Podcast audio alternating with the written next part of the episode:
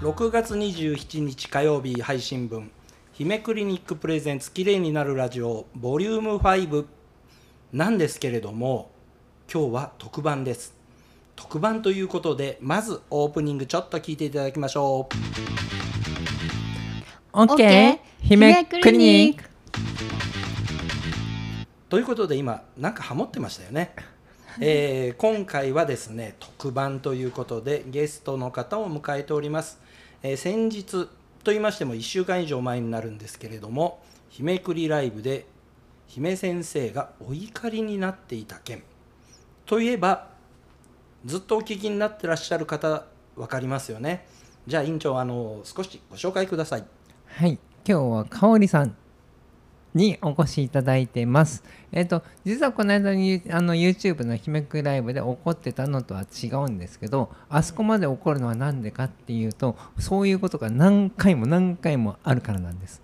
でえっ、とどどうでしょう？えっ、とね今日の香織さんもその一人です。あのーということは、ということはそう。香織さんも美容医療でいというか美容美容のねはい。施術で痛い目にあったことがある、あります。あの今、はい。言葉を選んでいただいてありがとうございます。あのつい被害者って言うんじゃないかと思って ドキドキをしておりました。そうあの痛い目にあったことがあはるっていう、あの話なんです。あのあれ？もうももうそうですね。去年の秋頃からこちらの方にあの定期的に。その以前もあの少しずつ姫クリニックにはお世話になっていたんですけれども去年の秋に肌がもう突然本当うにもう真今までにないぐらい肌荒れを起こしてしまってそんな時にあのいろいろな皮膚科にも通ったんですがなかなか改善されずであのふと思い立って姫先生のところにもう本当に半泣き状態で駆け込ませていただきました。はい、あの時は本当にもうすごく辛かったですね。もう。あれね、はい。れねそのま大体患者さんの顔を大体全部覚えてるし、はい。あの患者さんの肌質っていうかもうよく来ていただける方はほぼ手の感覚とか見た目でも覚えてるんですよね。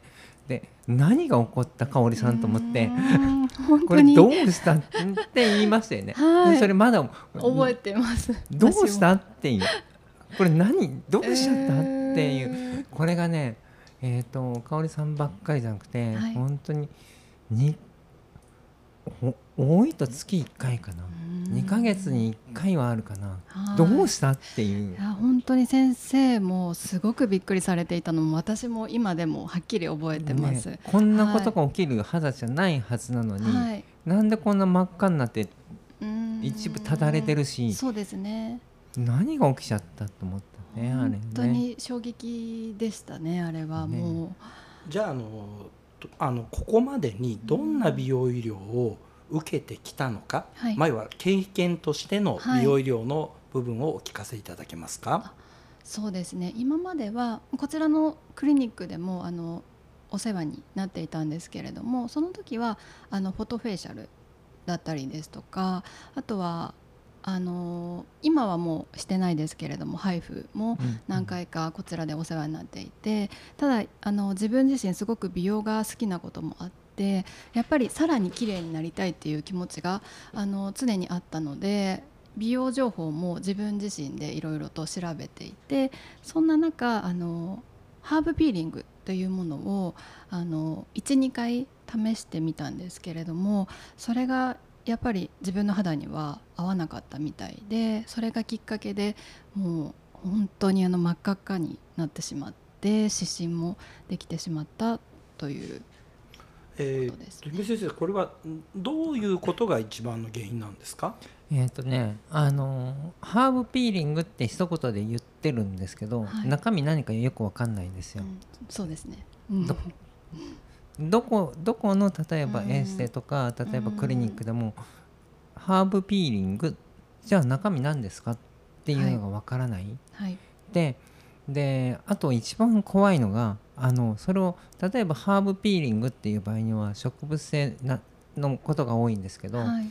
じゃあその植物性のものに対してアレルギー反応が起きないかどうなのかはい。っていうのはすごく細かい問診をして詰めないといけないし例えば自分のところで使っているハーブピーリングのな材料はは何からできてるかっていうのを知った上で話さないといけないんだけど多分美容医療とか美容エステもエステの方が丁寧なとこは高いとこは丁寧なとこあるかなうん美容クリニックとかだとじゃあ初めから例えば看護看護師さんなりえっ、とまあ話を聞いたりもするじゃない、はい。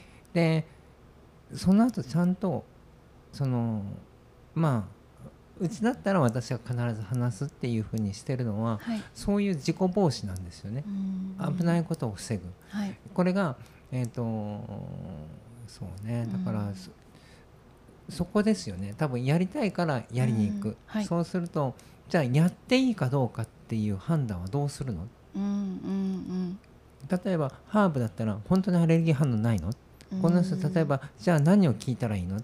例えば自分のところで使っているそのハーブピーリング剤の中身が分かっていれば的を絞ってこういう質問をしてみれば OK かどうかが分かるのにうん。それをやらない。はいはいはい。多分そういうことなんじゃないかなと思うんですよね。そうですね。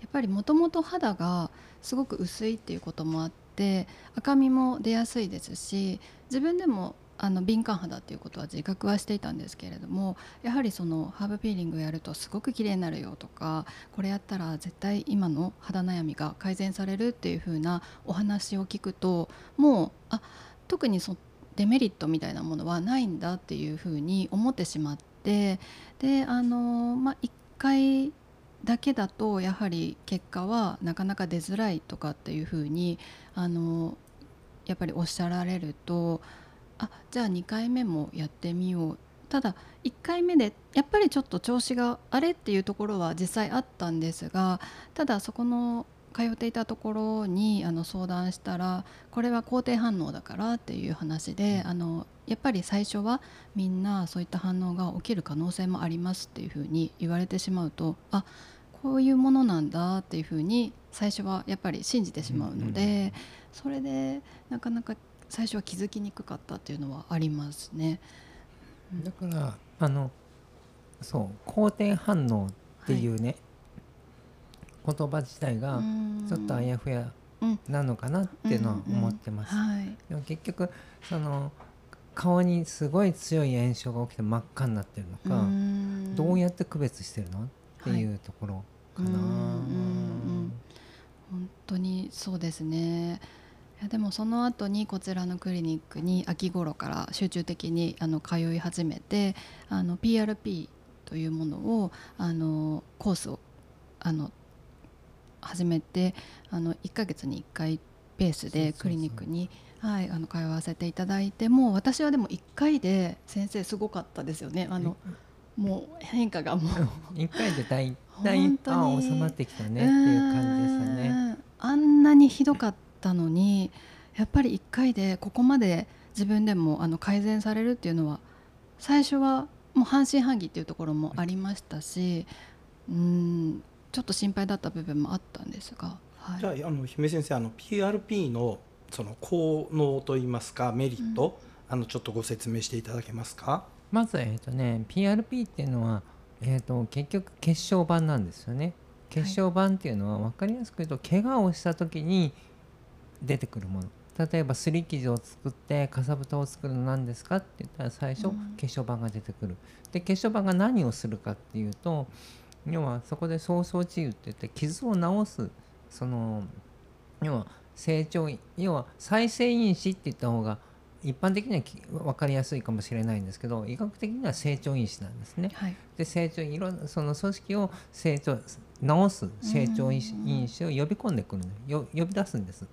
で血小板自体も持ってるし、はい。えー、とそのシグナルを出したりしてそこで早々っていうのスタートが始始まるんですけど、はい。えー、とだからじゃあ真っ赤に炎症が起きてるっていうのは、ん。炎症っていうのは怪我をしてるのか科学的な炎症なのかやけどなのか、どれも炎症には変わりないんですよ、はい。一緒なんです。はいはい。まあだから要はか顔が怪我をしている状態と一緒なんですよ。っていうふうになると、うん。じゃあそこを再生させればいい。怪我を治せばいいっていうふうになると、じゃあ血小板入れちゃえ。血小板入れれば多分きっと治ってくる。はい。っていうところですようね。んあの PRP というのはご自身の血液から作るからそのまあ副作用というかそういうことも、まあかん少ないしっていういろんなメリットがあるんですよね。うん、そうですね。あのー確かにいろんなね見解があるんですけど、あの最近の新しいその PRP に限って言っての論文とかを見てることに限って言うと、あまり大きなトラブルっていうのはないんですよね。でうん昔のその PRP っていうのは PRP 自身の作用じゃなくて PRP っていうのはこう濃厚血小板血症っていうんですけどそれ自身の作用っていうよりは、うん。それ以外になぜかあの混入していた。はい。他のものが混入してる。うん。それとか他のものを混ぜ、ま、混ざってた。っはい。ていうことが原因で起きてくることがほとんどなんじゃないかな、うん。でも最近のものに関してはそういったそのえー、と特に私のクリニックはもう自分のクリニックでは PRP は作らないって決めたんです。これは何でか、うん。でもう今なぜですかって聞こうと思ったんですけども。うん、これは何でかっていうとその制度管理。血小板血症を安全に作るためには、うん。その作る人もプロじゃないといけない。はい。医師免許があれあってちゃんとねあの、うん。トレーニング受けてればクリニック内で作れるかもしれないんですけど、はい。だけどえっ、とじゃあクリニック内の設備をそこまで細かく厳重に作ったりとかできるか、はい。で例えばこうクリニック内でやったとしても、うんできるような設備を作ったとしても、はい。やっぱり専門のねうん。研究施設とかっていうのをもともと知ってますから、はい。大例えば大学病院内でどういうようなね、はい。あの研究の設備どうだとかっていうのを知ってますからそのか制度を知ってるとはい。これはクリニックでは手を出せないと思ったんですよね。そうなんですという治療を受けて改善したんですね。そうですねもう本当にあの1回でここまで改善したんだっていうのがもうとにかくその時は嬉しくってで1ヶ月後に先生にあのまた様子を見てもらって先生もすごくびっくりされていましたね。あれは、うんはい確かそうですね。うんそうあこんなこんなにホームラン打つと思わなかった。最近ずいぶんホームランが多いように思いますけども。はい。なんか当たったっていう。う、んうん。たでもあのーまあ治療なので、はい。まあどなんなんだろう外しちゃう時もあるんですよね。はい。そうしたら次どうやって治すかってはい。いうところ、であのーそれをあのどんな治療でもそうなんですけど、うん。例えばさっき言ったハーブピーリング、はい。1回目肯定反応ですよ。はいそれ本当にそうなの？っていう評、うんジャッジをしないと、はい次怖くてできないんですよ私の場合は、うんうんうんあのまだ効果がないならいいんです、はい。害は起きてないから。そうですね。本当にそうです。はい。だからそこだね。うんうんうん。えー、とその後も何か大きなトラブルが起きたんですか？その後はもう特にトラブルはなくむしろあの以前そのハーブピーリングをやる前のお肌よりもさらに調子が今はすごくよくってあのその PRP を受けてからも定期的にこちらのクリニックにお世話になっているんですがあのやっぱりどんどんどんどんお肌は改善されていて今はもうその以前よりもさらに肌の調子が良くなってきてあの本当に自分でもびっくりするぐらいお肌もツルツルになって赤みもかなり引きました。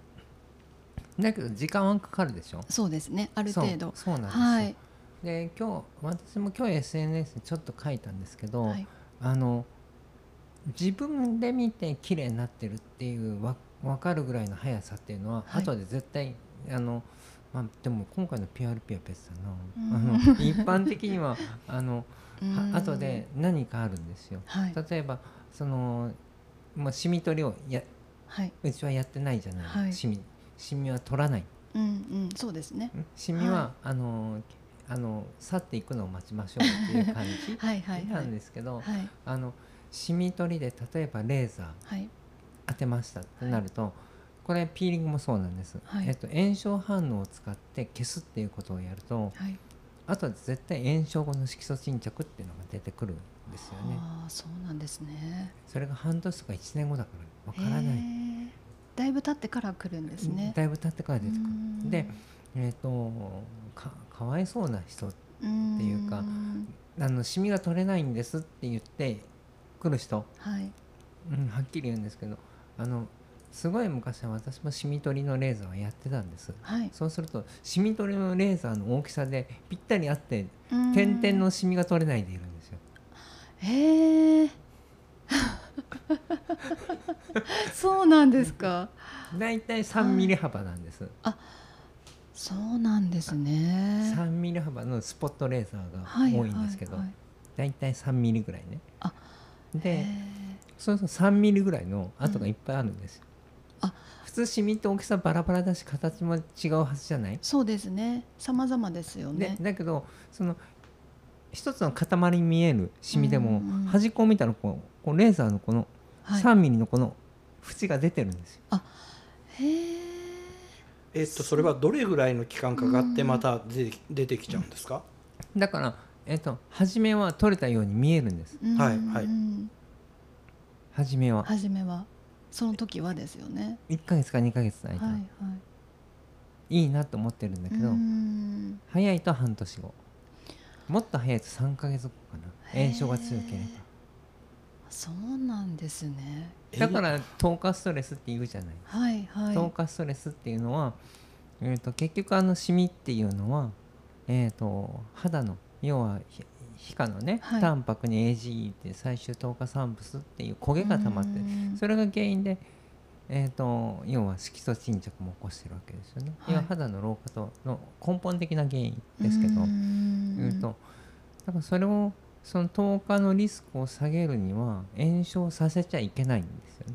ああそういうことなんですね。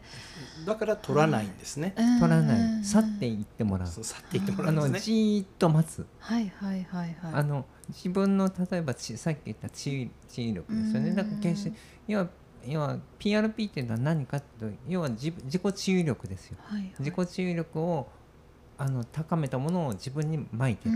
のと一緒だからそうすると肌は当然早く治ろう治ろう、は入れ替わろう入れ替わろうとしてきますからはい。それを待つ。うんじっくり待つ。待つ。なかなかこれは皆さん待てないから大変ですよね。ね。やっぱりそうですよね。即効性を求める方がいらっしゃると、うん。だからみんなレーザーーレーザーってなっちゃう。そうするとレーザーをやめたらまた出てくるからはいはい。またそこに行くんですよね、の繰り返しということですよねそうそう結局は。そうそうなの。それはどんどん悪化するんじゃないんですか？何度も何度も繰り返したら。うん。シミだけじゃなくて結局糖化ストレスっていうか皮下タンパクを壊していきますからはい。それを何回も繰り返せれば当然肌の老化は進みますよね。そうですよね。肌はだから攻めちゃダメで守らなきゃいけないってすごく言うんですけど。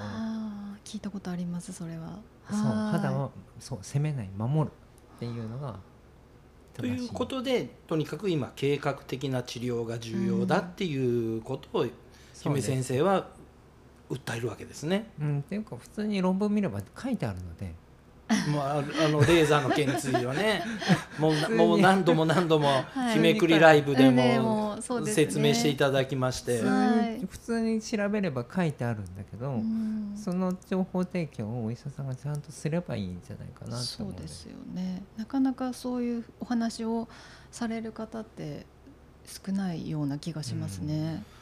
じゃああの姫先生あの患者さんはどういうところに注意を払って美容医療を受ければいいんでしょうか？えっ、とねすごく難しいんですけどあの要はウェブとかそういう広告のバーターじゃない。はい。ばうんうん難しいですね。バーターじゃないやつを見つけるっていうのは、そう。あのそうですね。ランキングサイトというように見えてても、ん。なんか正しいランキングではないものもあれはだって多々ありますよね。うんあのあれもねすごく微妙で、うんあれねうちもあるんですけど、はい。あの勝手に載せられるんですそうなんですか？要はどういうことかというと、はい。あれね調べてると例えばホームページのアクセス数が多いとかあそういうはいはいはい検索、要はサーバーの検索のワードはいとして多いクリニックを上に書いたりしといてはいで他のクリニックからお金を取ってるとかそういうことがあるんですよ。へえそんなことが起きてるんですね中では。その営業とか電話かかってきますから普通に、クリニックの方に。うん、へえだからなんですね。ちょっとだからウェブの検索がまず危ないよっていう。危ないですうん。ねだからウェブの検索するんだったらちゃんとなんかジャッジが入ってるもの。はい。で見えたニュースとか、うんうなんだろう、えー、とちゃんとしたメディアの報道とか、はい。あとは論文検索だったら例えば Google だったらスカラー使うとか、はい。えー、とあとは、えー、と例えば厚労省のサイトに行ってワードを入れてそうそう検索ワードを入れてみると厚労省が検閲した内容が出てきますから。なるほど。そういった検索の仕方がやっぱり安全安全。ですね。であと特に日本はクッキーってわかります、はいわかります。クッキーがもう野放しだからはい。結局何かを調べたらそれにどんどん引き込まれていくんですよね。はいはいはいはい。でそれで、えー、とこれはあの要は心理学でもあるんですけど自分が調べた自分が検索したっていうことはより強く自分の気持ちに自分がは要は決定したっていうふうに思い込むんです。うん。刷り込まれていくからはい。危ないんですよね。へえ怖いですね。あとはあの姫先生最近一般のそのクリニックさんが、まあ、美容の部分に随分こう、まあ、メニューを増やしていらっしゃるところが出てきてるんですけれども、まあ、これについてはどうなんですかね？いやだから美容医療舐めてますよね。またあのえあのあの今日は特番なんで、はい。あのその部分あの深く突っ込んでいこうと思ってますけれども またかなりストレートに今日はお話をしていただけているんですが、まあ、そのままあの思うところ全部お話ししていただけたらなと思うんですが。はい。あとえー、とまず一番は簡単に美容医療で稼げるって思ってるお医者さんが多すぎる。うんうん。まず一番。はい。ちゃんとしたことしをなんだろう稼ごうともうんそんなにねきっちりした美容医療をやるとあのそこまで稼げないです。はっきり言いますけど。ああそうなんですか？え要はなんでレーザーとかピーリングが多いかっていうとうん。原価安いもん。これもざっくり今言いましたけど、はい、そうですね。大変率直なお話です。原価めちゃくちゃ安いですから。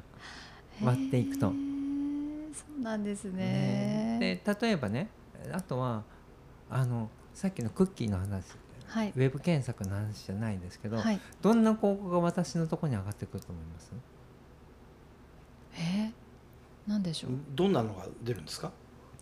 えっ、としあの要は外来患者数が減少で困ってるクリニック、うん。えっ、と空いている診療室で自由診療始めませんかとかね そのコンサルの営業の広告が入ってくるんです。もう今あれなんですね。機械のこうもう美容施術機械の広告を超えて、うん。そのコンサルティングの広告が出だすんですね。で大体そこの会社何かなって調べると大体うあの美容の医療機器を売ってる会社が大元だったり関連だったり。あまあ数出たらそれはそれでいうねその会社としては儲かる。儲かる話ですもんね。あそうですね。へえ。えでそれがどう危険なんですか？舐めてるってさっきおっしゃいましたけど。えー、とさっきと同じですよ。だから美容医療で何をやったら危ないかとかあの、結局あの何でもどうせ命には関わらないから。うんそこですねそ本当に。こそこを舐めてるんですよ、難しいですね。見極め大変ですよねこれは。で。これは難しいと思います大変だと思います。ということで、はい。あの綺麗になるラジオでは綺麗になっていただくためのはい。重要な情報をですね、はい。えー毎週今お送りしております。でこれもあの7月からはですね、えー姫先生が頑張って毎日お話をしたいという。えー、すごいですね先生。ということでですね、この先あの皆さん期待しててください。7月からです。なんかとんでもないこと言い言いだあのネタに困ってね美容療舐めてるだけで済めばいいけど。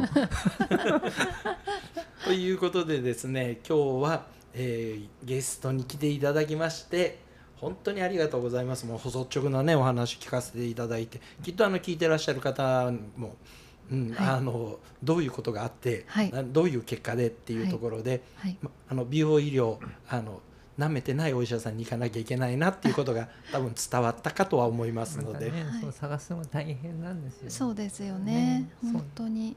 あのということで院長あのどこへ来たらいいんですか？オッケー OK 姫クリニックということで、えー27日配信分、えーこれにて終了となります。えーまたあの来週、えー来週からっていうか7月からはちょっと頑張ってまた、えー時間はちょっと短くしますけれども定期的にお送りしますのでご期待ください。それでは皆さんまた聞いてくださいね。はい聞いてくださいありがとうございました。